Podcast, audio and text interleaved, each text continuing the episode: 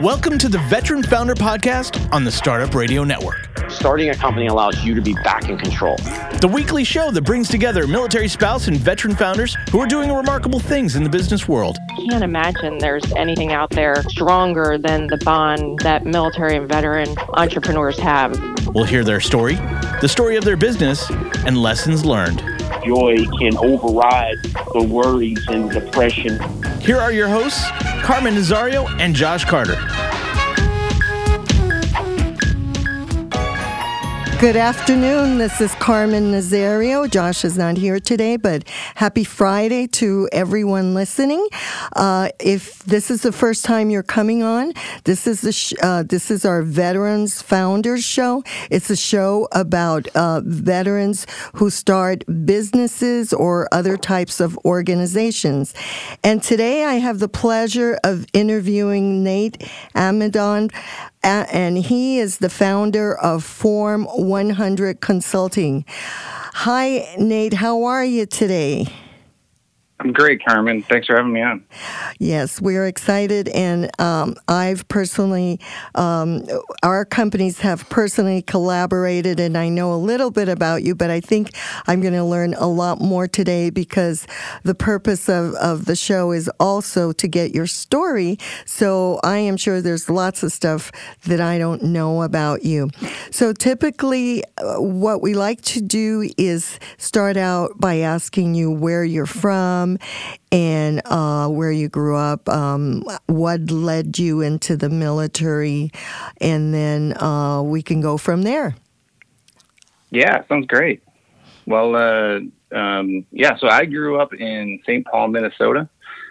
Uh, actually, um, not a huge military presence in Minnesota, but uh, um, you know, I, I kind of went into the military almost, or maybe by accident. I uh, um, I was a, a, high school swimmer and really wanted to swim at, at a collegiate level, and uh, um, also wanted to get into a really good school. So um, I, I, learned about the Air Force Academy while I was in high school, and uh, connected with their with their swimming program, and, and ended up uh, joining the Air Force Academy.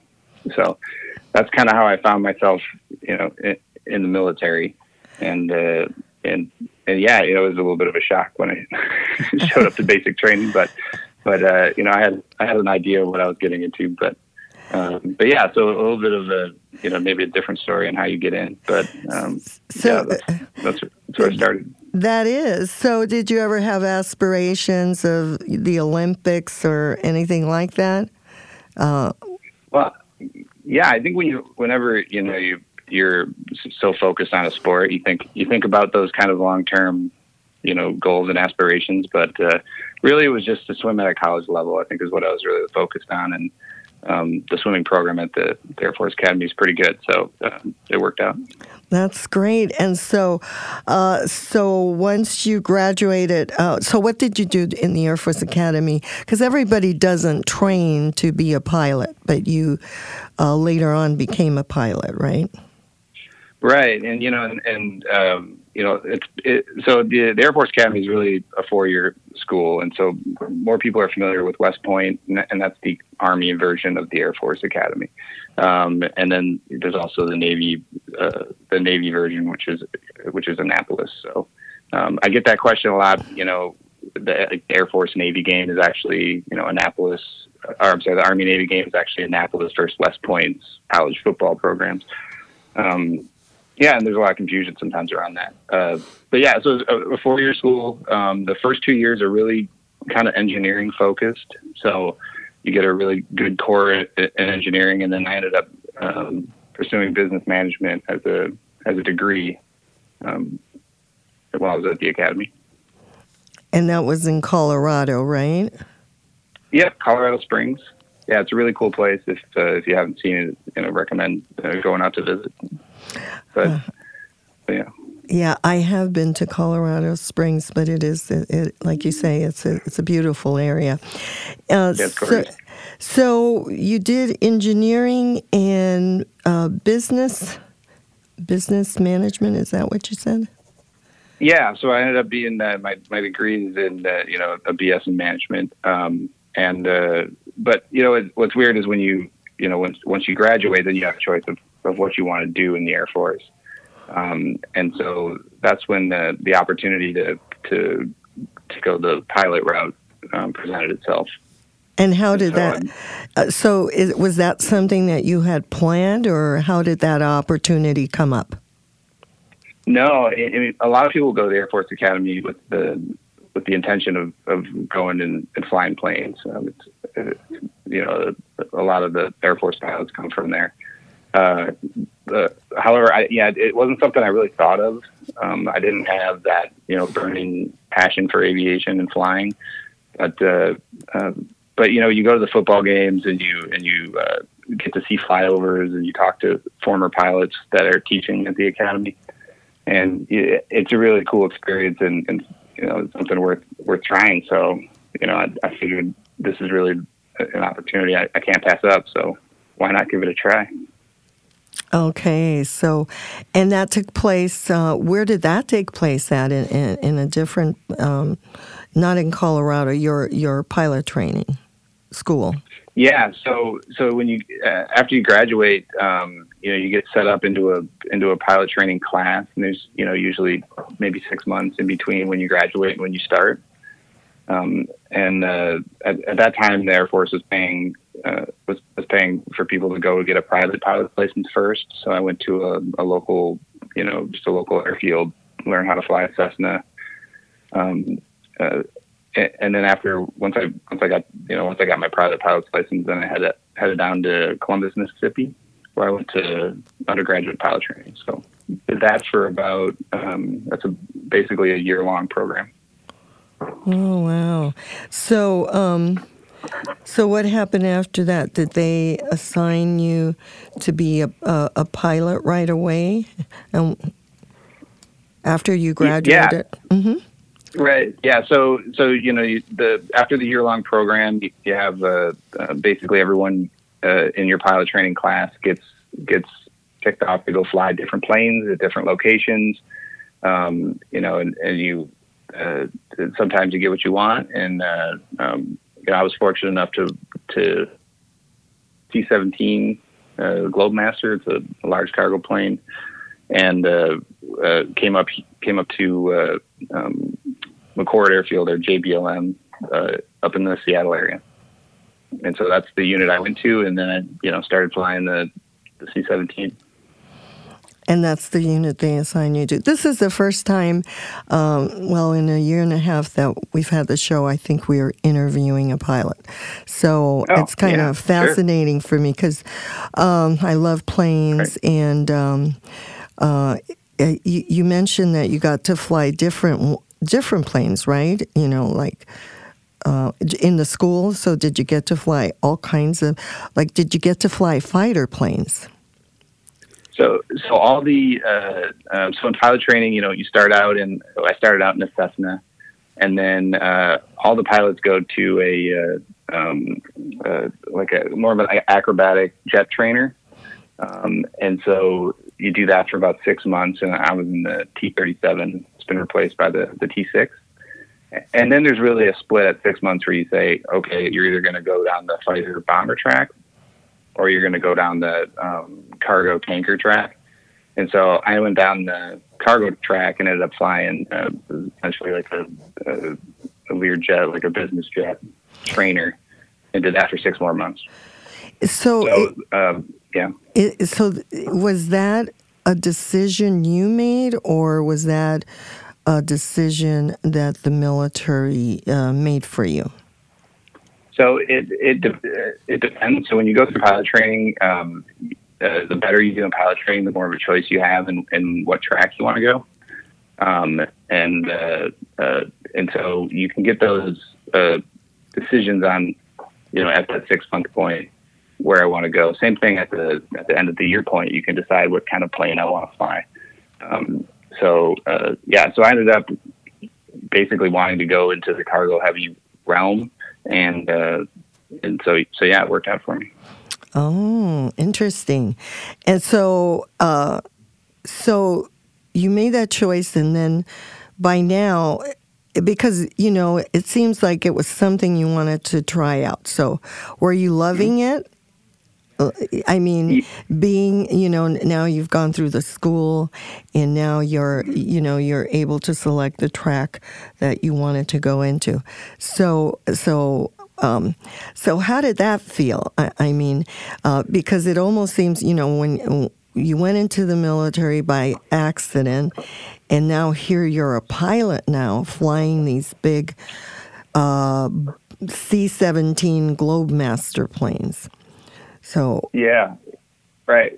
No, I mean, so it, yeah, it, it's kind of an adventure, um, and uh, it, it, I mean, flying is really exciting. Um, you know, you're, uh, you know, you're you're taking a, in my case, a just an enormous plane, and you're going out with a group of, you know, a, a group of people and flying it around the world. I mean, so that that at you know in your early 20s is super exciting. So uh, yeah, I mean, I, I, I thought it was, uh, I thought it was, it was a lot of fun and, uh, and, you know, you're gone a lot, right? Um, and, and, and the type of, and it's also very challenging. You know, you, you're really learning this really complex machine that you're, you learn how to operate. Um, and so, you know, so for me, it was great. I, I, I was really excited about all the places I got to see um, got got to learn um, got to learn how to you know really operate a, a really sophisticated piece of equipment, and flying is pretty fun. So, yeah, I mean, uh, overall, it was a it was a great experience. And and how old were you uh, when you you know when you started flying the the uh, C-17s? Um, so I'm you know uh, I think it was 24, 25 when you start out as a as a brand new co-pilot, and then and after a few years of flying, you become an aircraft commander. So you're the you're the the um, officer in charge of the plane when you fly.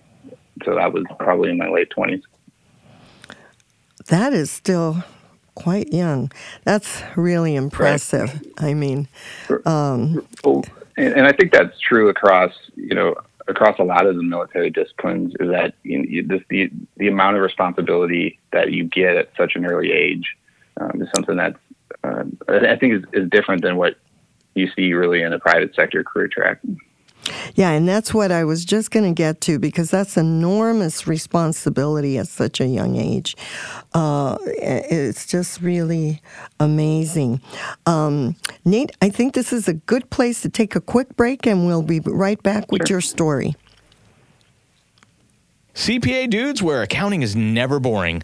Their price is not based on time, instead, customers decide what to pay them. They don't charge you for sending invoices, phone calls, emails, texts, or meetings. They just get the damn job done. Find them at cpadudes.com slash startup radio. We're back with Nate Amidon of Form 100 Consulting. So, Nate, I, I mean, I am quite impressed, uh, you know, so far with your story that at such a young age you were flying these huge uh, airplanes. And so, uh, what kinds of things did you get to do? Did you actually transport um, things to uh, places where, you, you know, uh, we, you know, Afghanistan or or Iraq. I don't know what period you were in. Uh, what year did you um, go into uh, the Air Force after the Air Force Academy? Yep. So I graduated the Air Force Academy in uh, 2003 and then uh, graduated pilot training. You know, after all of the training, I got to my unit in 2005. Um, so it was really kind of the, the height of the Iraq War. Um, and uh, I actually remember showing up to my unit, and the commander and one scheduler um, was there. And so, I mean, the, the unit has you know, maybe 100 people total, and, and all of them were out flying missions. Um, so it was a really busy time.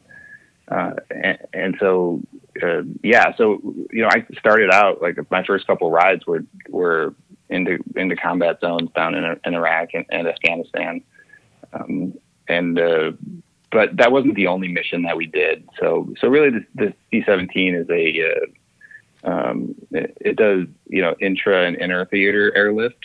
So we'll take cargo from you know the U.S. hubs and bring it over to staging areas, but then we'll also take it from the staging areas into you know the uh, the airfields and the AOR. So, uh, so you get kind of a great mix of both both experiences, um, where you're not just doing all the tactical type of flying. uh, You're also not just doing all of just the transport type of flying. Hmm. Do you do humanitarian work as well? Yeah, you know, we so the, the C-17 is really versatile, like, uh, and and it, it can take, uh, you know, it can take tanks, helicopters. You can make uh, passengers. You can load it full of cargo. Um, you know, we we can also do medevac type missions where we can turn our plane into kind of a flying hospital. Um, and so, uh, yeah, so I got experiences to do, you know, all of those. Um, and even when I was, I was stationed in the Pacific for a while, um, I was, you know, got to go out to Japan after the tsunami um, in 2009 uh, and do some humanitarian uh, airlift there as well. So, yeah, a lot of good experiences for sure. Wow. Um, so you've been all over. Um, so how long uh, were you in the military for? Uh, yeah, so when you go to pilot training, um, uh, at the completion of pilot training, you sign a, a longer commitment than most. Um, uh, like if you went in and did a non-flying, um, a non-flying role, so uh, you end up signing a 10-year commitment in, after your pilot training. So um, played in just about to the end of that commitment. So uh, total was 12 years from when I graduated the academy. Wow, 12 years. And then what did you do after uh, you uh, you decided to leave the military, right? You could have stayed longer, but uh, after your commitment, Yeah. you, you decided to leave. And then um, uh, what did you do after that? Yeah, so um, I mean, getting out of the military, especially after you know you after you get ten years in, you know you're halfway to retirement. It's a it can be a tough decision, um, and uh, uh, so I didn't really know what I wanted to do when I when I got out.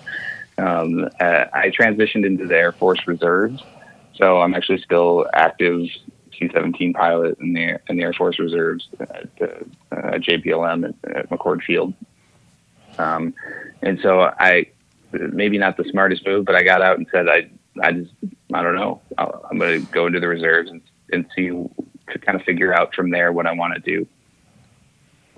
Right.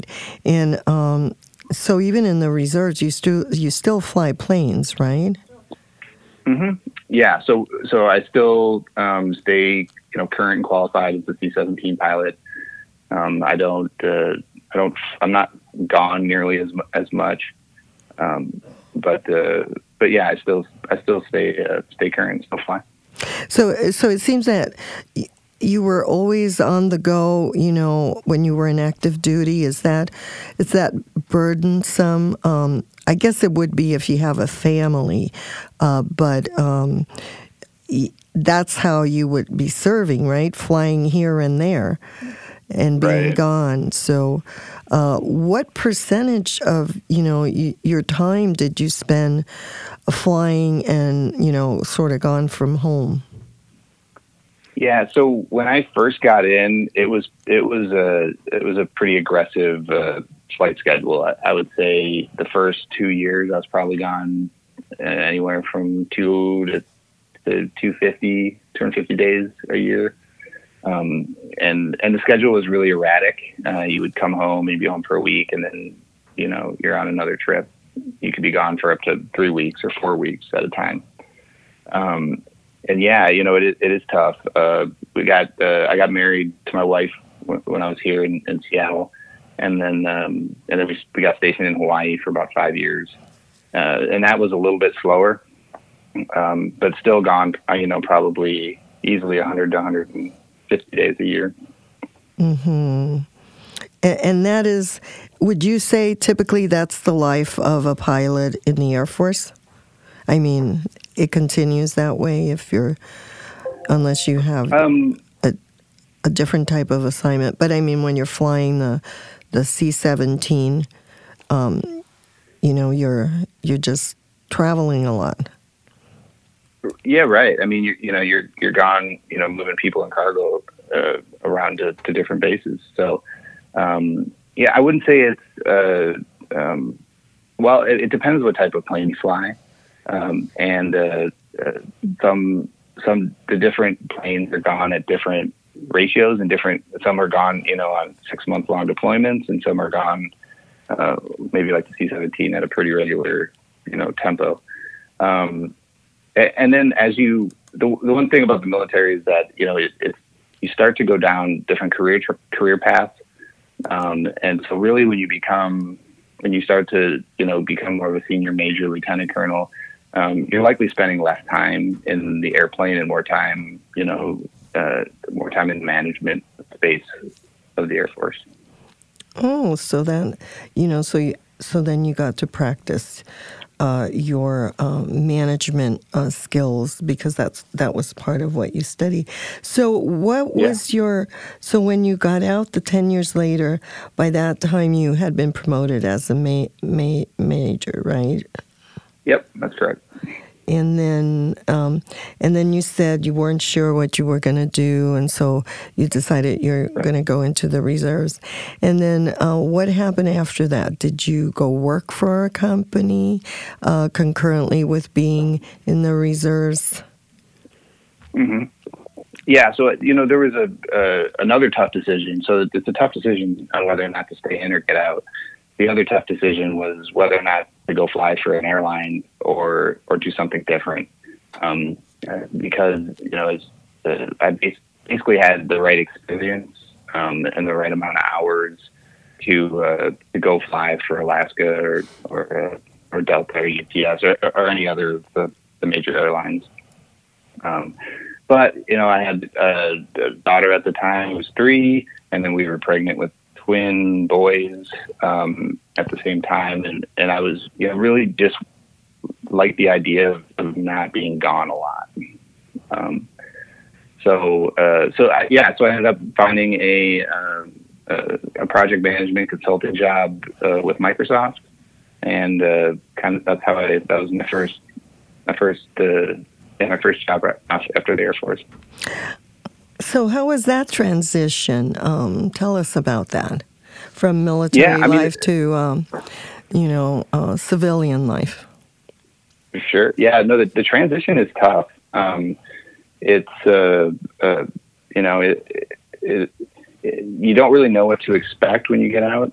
Um, and uh, you're unsure, like you're, you're confident of your, in your abilities, but you're unsure what the expectation is.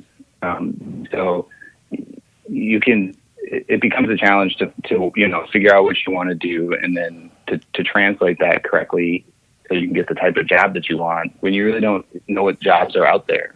Um, and so, uh, yeah, the, the transition is still even now is, is, uh, is tough. So, you know, I, um, I probably, I thought it was going to be a little bit easier to get a job than, than it ended up being. Mm-hmm. Um, and uh, and then your expectations, you know, are off. You you call everybody sir when everyone, um, uh, you know, goes by their first name basis. Uh, you uh, you show up early just because that's what we do in the military, and um, almost nobody shows up early. so you're so on time. Those, like yeah, there's some of those cultural things that are a little bit, you know, different. It's a little more chaotic than you would expect. Um, mm. And yeah, and I, will be honest. I thought when I went to Microsoft that it was going to be like, you know, like Good Will Hunting, like there was going to be people just solving problems on the whiteboard, um, and uh, there, it just, you know, it was you just didn't know what to expect. And um, you know what I what I realized when I got when I got out and, and got into um, you know the, the workforce was it, it's a lot of it's the same. It's there's it's just a, a it's a group of people kind of working in, in somewhat of a bureaucracy, trying to trying to solve problems, you know, and uh, uh, it's the it's the same type of problems, maybe just not without a uniform. Yeah. Well, let's uh, let's stop right here and take another quick break, Nate, and we'll be right back. Sure. Today's episode of the Veteran Startups is brought to you by Publicize, a deconstructed PR subscription service which generates effective visibility for your business. For instance, media relations. Publicize handles all communications with the media and any content required to do this press releases, editorial pitches, etc. And they offer a wide range of PR products and abilities out of which you can construct the PR package right for the future of your business. Check them out at publicize.co and tell them Carmen and Josh sent you. And we are back with Nate Amidon of Form 100 Consulting. Nate, um, it's uh, really interesting what you're talking about because it just seems like you had to navigate, you know, these waters where you're not sure what to expect. And I'm sure that this is very common for most veterans. And so, and, and even uh, even the fact that you know you had had management experience. I know you mentioned you felt sure of uh, uh, of yourself, confident with your abilities, but you didn't know what to expect. So you know you found out that. Um, that in the workforce you do have you, you're actually there were a lot of similarities to work done in the military particularly in huge companies like uh, I suppose Microsoft, and, and you mentioned something about, you know, you're still sol- solving the same problems, and you know the fact that there's sometimes b- bureaucracy. So, um, would you say you had an advantage? based on the skills and uh, the training you had in the military when you know you went into the uh, workforce um, Oh yeah, absolutely, and, and I and I'm a huge believer in um, you know the value of the military experience uh, because uh, when you get out, uh, there's just a lot of things. It, it's getting in that's tough, right? It's breaking, it's getting your foot in the door, but but once you're in, um, you know you're able to to to see the types of problems and look at it really from a, a different perspective, maybe. And so th- there's advantages there.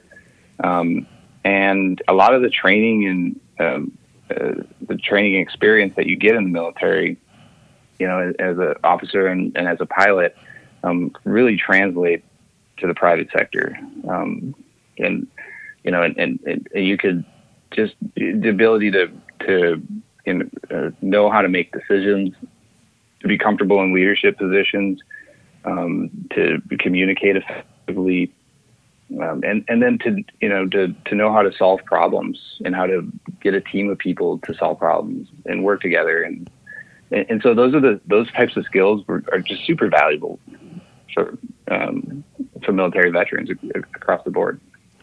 Right, and and uh, can you dive a little bit more into like you said, you come with a different perspective, so. Uh, what do you mean by that? Well, um, I mean, so uh, so currently I'm working in a, in a, uh, a very technical space, um, and there's uh, you know very technical problems that need to be that need that need to be solved, and and a lot of times in the private sector and, and really in in the tech space, um, there's a lot of ambiguity, a lot of just unknowns. So um, uh, and so people and engineers a lot of times are really searching to to find out what's happening. And and so they focus maybe too much on the details. And so the perspective i bring you know as as having to solve problems because flying is also very dynamic and there's a lot of unknowns um, is how to how to structure how to structure the problem set so we can work to the answer. Um, and so I, I, look at things that in kind of a more of a binary, maybe in a binary way is the right right word, but but from a more holistic perspective, right? I love it. Yeah. Okay, thank you for sharing that because I think that's really important. And and those skills came about, you know, because of your uh, training in the military and because of your experiences. And I mean, I can see you up there flying the plane, and of course, you always had the big perspective, the Earth down there. right. so right. that's pretty cool. Well, and I, and if, if I will, I mean. Uh, you know, and the parallels really between aviation and software development, if you're talking really technical, uh, you know, are pretty stark. Um, especially as a C-17 pilot, uh, I would go out with a crew of about five to seven people. We're kind of on our own for a couple weeks to solve to solve the problem or to accomplish a mission, and we have to work together to, to problem solve. And we don't know what's coming up next, and we don't know what problems we're gonna you know encounter. But um, you know, we, we do a lot of the same things that a Scrum, a development Scrum team will do. You know, we, we have regular briefings. We debrief a lot. We um, you know, kind of almost stand up type communication style with each other. So, um, it, you know, the, the more, uh, and one of the things maybe I think is important is the more technical uh, you are in the private sector, the more important those types of soft skills, uh, those types of soft skills are. Yes, yeah. So, um, so what happened? Um, you you were working for Microsoft, and how long did you do that for? Um, so I I started out working as a project manager on a licensing project, and um, uh, did that for about six to eight months.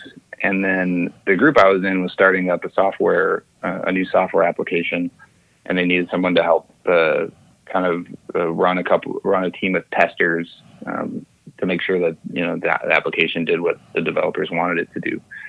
Um, so I was I was fortunate enough to to get exposure to you know a team of software developers and testing and and really um, got into the, the agile delivery uh, model and um, in space.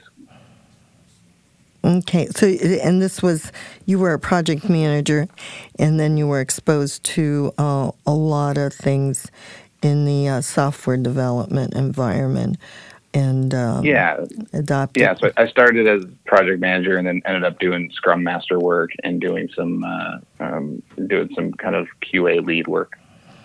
Oh, well, that's great. Um, and so you were there for eight months, and then what happened after that? I mean, at some point, uh, were you getting ideas or formulating ideas about starting your own company?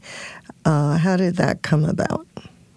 Yeah, so, um, you know, as I got more and more involved in, in software and more and more, um, uh, and got, you know, got more and more comfortable just in the private sector and with what I was doing, you know, what I realized that the skills that I learned as a military officer are, are super valuable to this space.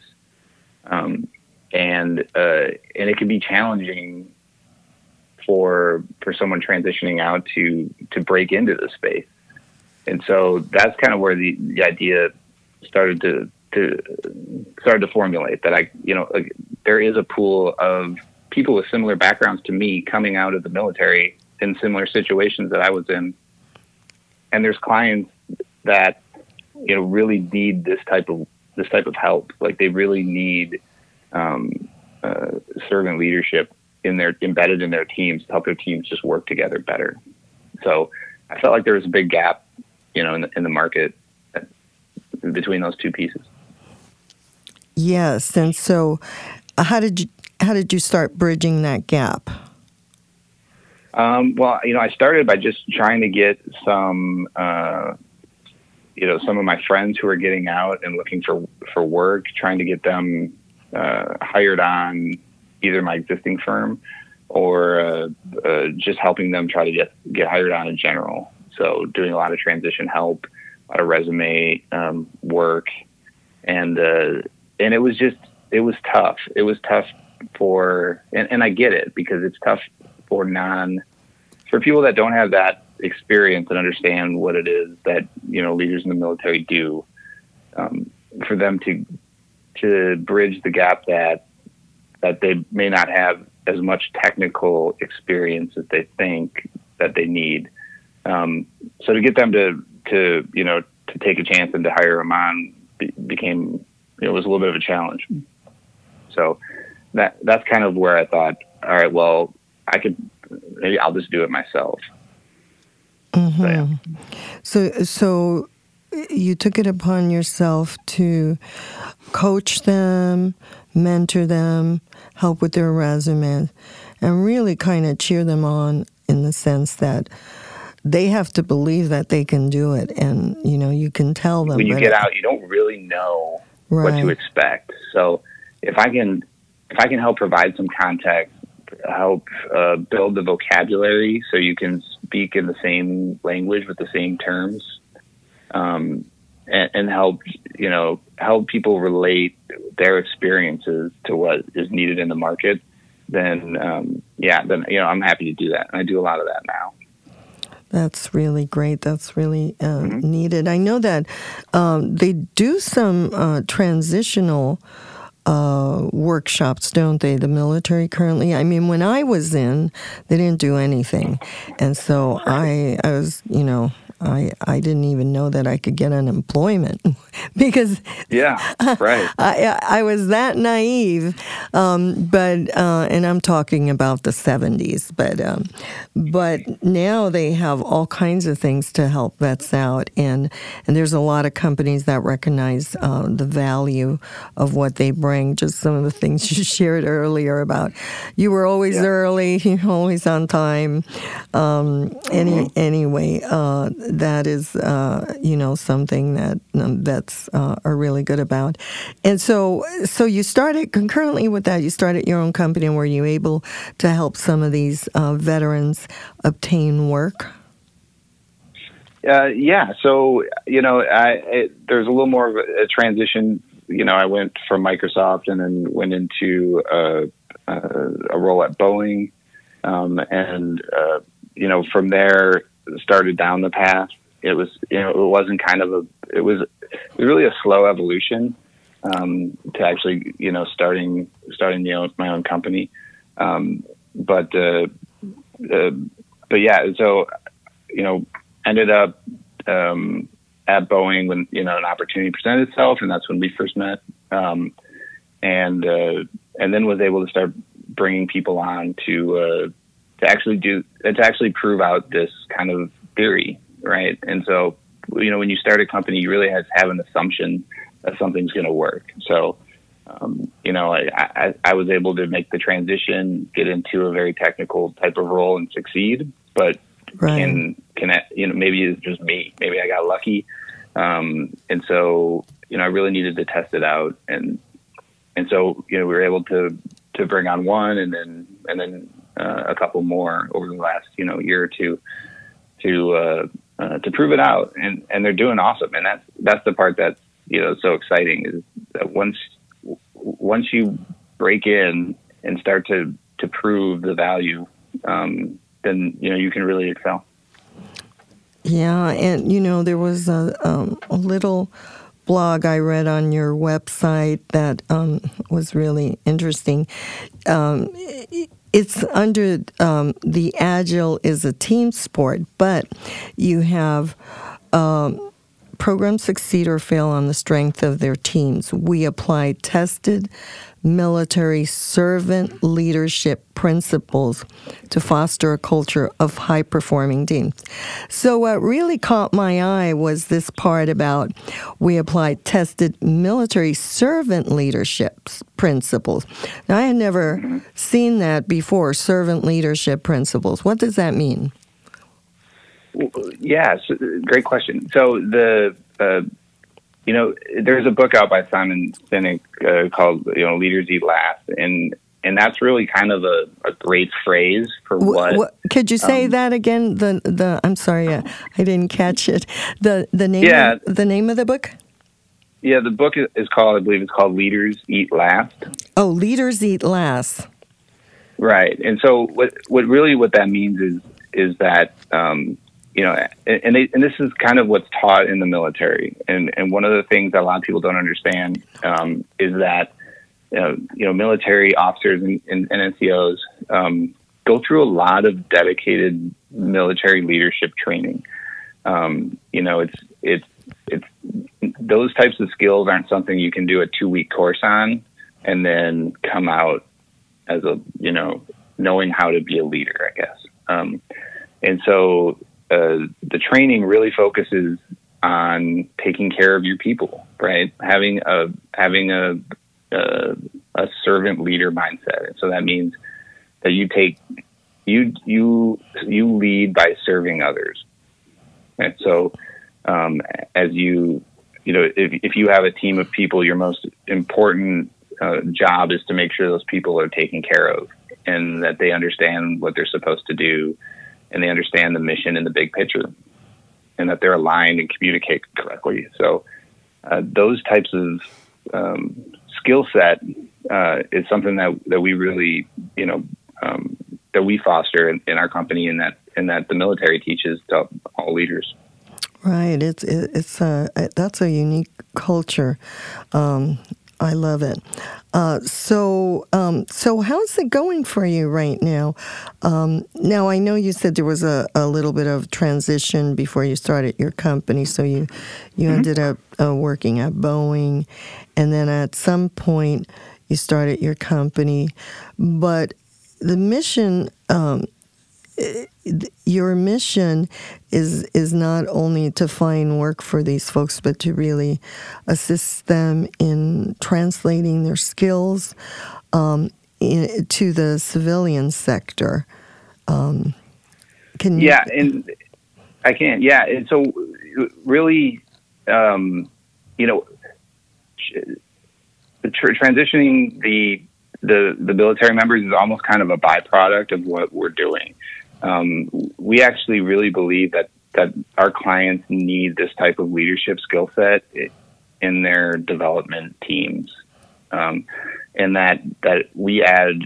Uh, not only is military experience valuable just because it, you know, um, because of what we've done, but it's valuable to the to the to the clients and their programs and to the companies. Like we make we help software developers work better together, and teams that work better together deliver software faster, better, and higher quality.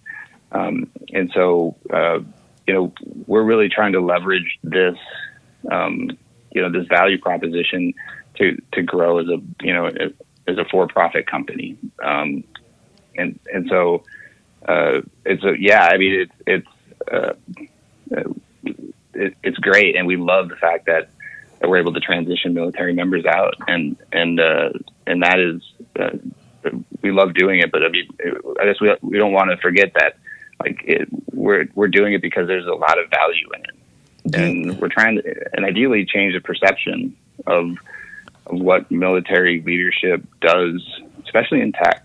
You know, I think that that that there's a need for more soft skills and more leadership in the tech community. I agree. Um, we're going to take an, uh, the last break and we'll be right back, Nate. Great. Support for today's episode comes from our friends at Ruby Receptionists. At Ruby, they've mastered the art of turning rings into relationships. Their team of remote receptionists answer all of your calls live as if they're right there in your office. Together, you and Ruby transform your phone into the sales engine it was meant to be. Start setting your business apart today. Visit callruby.com forward slash startup radio to sign up, or better yet, call them at 833 861 8100 and use promo code StartupRuby. We are back with Nate Amidon from Form 100 Consulting.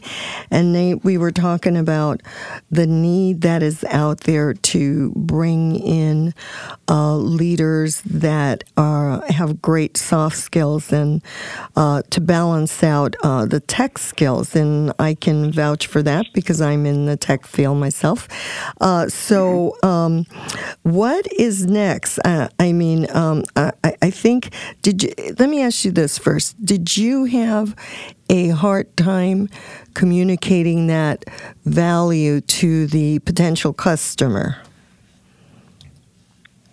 Yeah, yeah. I mean, it, that is, is a challenge, and, and, it's really parallel to the challenge of transitioning out. Um, is, is getting the message out and getting someone to take uh, uh, to take some risk for the potential award. And um, and you know, there's I guess there, there's a notion that um, uh, that you know you especially in the in the tech field that that you need lots of IT experience to be effective, you know, in the either in a program management or project management or, or Scrum Master type role. Um, and, uh, and, and I think that that that um, ex- I guess that perception is is uh, weighted too heavily sometimes. Um, I, I, think that that there's a lot more value in um, in the soft skills and the ability to learn how to work as a team and how to lead teams and and how to communicate. Uh, you know, than there is having a, a real technical background. So yeah, it's a, it's a challenge. Yes, and um, uh, are you? Um, but you've been successful, right? You've been like the the veterans that you have helped have been able to work successfully in in their new roles in civilian life. Yeah, and that's what's really cool is that you know we're we're able to um, we're able to prove that that it works that that there's um, uh, that that that value you know is realized and that those assumptions are validated. So um, you know, our there, there's four of us now in, in the in the group, and we're um, uh, you know, and, and, we continue to do it every day, right? I mean, it, you know, we're motivated and and um, you know, dedicated to to show that that we can add value to the clients every time we, you know, every day we show up to work. That's awesome. Um, so, what is is next for you? What you know, ideally, you want to. Uh, you know, I'm sure you still want to continue to help these vets um, and and then uh, transition, help transition them, and, and into the civilian world you know, and and coach them with their leadership skills, um, specific to the tech, right? Because you're focusing in the tech world. So I was thinking about your efforts and what's next. And one of the questions I had, eh, you're transitioning these folks, helping them go into the tech world.